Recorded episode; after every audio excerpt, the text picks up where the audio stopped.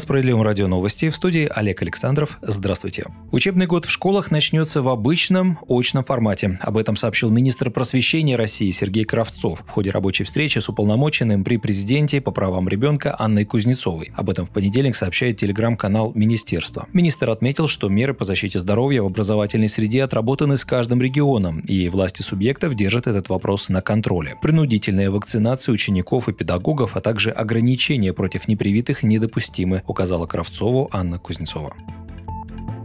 В России предложили сделать второй День Победы. Лидер партии «Справедливая Россия за правду» Сергей Миронов предложил установить 3 сентября в России новую памятную дату – День Победы над Японией. По его мнению, Москва должна послать Токио четкий и недвусмысленный сигнал, чтобы японские власти не задумывались, почему Курилы остаются российской территорией. По Конституции государство обязуется чтить память защитников Отечества, обеспечивать защиту исторической правды и не допускать умаления значения подвига народа. Убежден, что следуя духу и букве основного закона, Госдума должна пересмотреть закон о днях воинской славы и признать 3 сентября Днем Победы над Японией, приводит слова Сергея Миронова, пресс-служба «Справедливой России за правду». Политик сообщил, что Президиум Верховного Совета СССР объявил 3 сентября Днем Победы над Японией еще в 1945 году. Некоторое время это был праздничный день, но позднее его сделали рабочим. По мнению Миронова, Россия не имеет права замалчивать подвиг советских солдат в войне над Японией.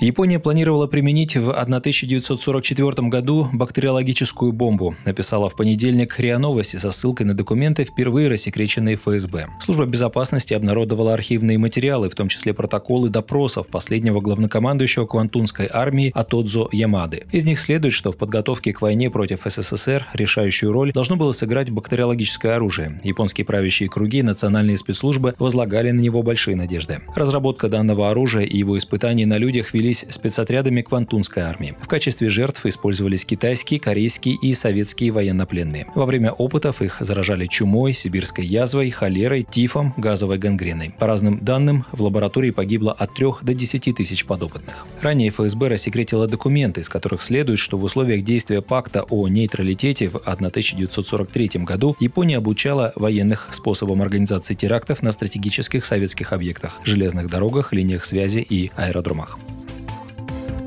Казань может стать первым городом в России с беспилотным метрополитеном. Техническое задание и проект по поручению президента Татарстана Рустама Минниханова уже проработаны. Об этом сообщили накануне на ежедневном совещании в мэрии Казани. Поезда без машинистов повысят безопасность перевозок и снизят риск человеческого фактора при управлении движением. В городском предприятии Метроэлектротранс подтвердили, что впервые автоматизированная система метро была внедрена именно в Казани. Машинист осуществляет лишь контроль над работой автоматики. Сейчас в столице Татарстана Татарстана ведется строительство второй ветки подземки от станции Фучика до станции Сахарова. Ранее сообщалось, что Минтранс планирует снизить смертность в ДТП с помощью беспилотных автомобилей. По мнению экспертов, их запуск к 2030 году позволит снизить количество погибших в ДТП на дорогах России на 8%.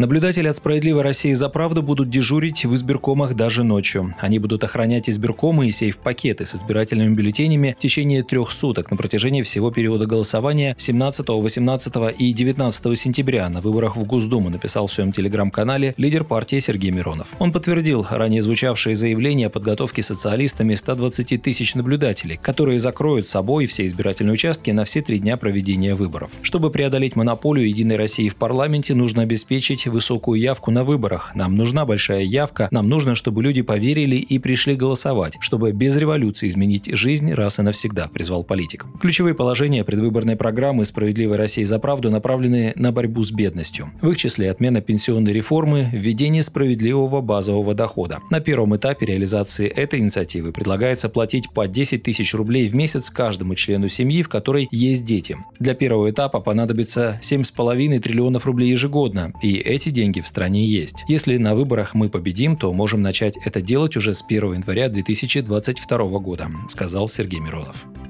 Вы слушали новости. Оставайтесь с нами, будьте в курсе событий.